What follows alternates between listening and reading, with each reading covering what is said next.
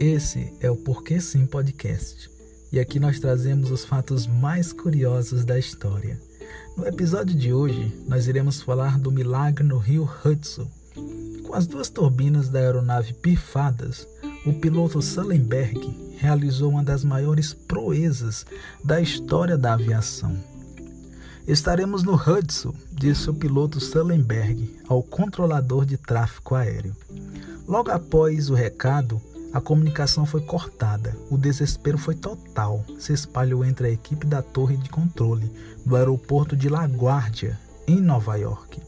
O avião decolara apenas cinco minutos antes. Agora teria de enfrentar um pouso forçado sobre o rio.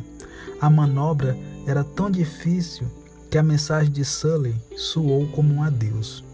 Minutos depois, contudo, o controlador de tráfego aéreo viu algo extraordinário acontecer na tela da TV. A aeronave boiando nas águas, com as asas abarrotadas de sobreviventes. O inverno de 2009 foi muito rigoroso em Nova York. Naquele 15 de janeiro, o dia já nascera branco de neve. Por volta das 15 horas, o avião decolava rumo a Charlotte, na Carolina do Norte. Um dos pilotos era Jeffrey, de 49 anos, que cumpria seu primeiro voo naquela aeronave. O outro era Sullenberg, de 57 anos, um veterano da Força Aérea Americana e já experiente com aquele modelo de aeronave. A uma altitude de 800 metros, Jeffrey avistou uma formação de pássaros se aproximando não houve tempo para fazer desvios. O bando de gansos chocou-se contra as turbinas. E colidir com aves assim não é algo incomum não no dia da aviação.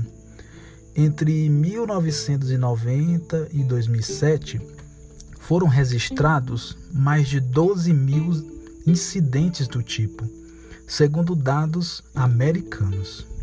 E geralmente não cria maiores problemas, mas o, ar, o avião teve muito azar.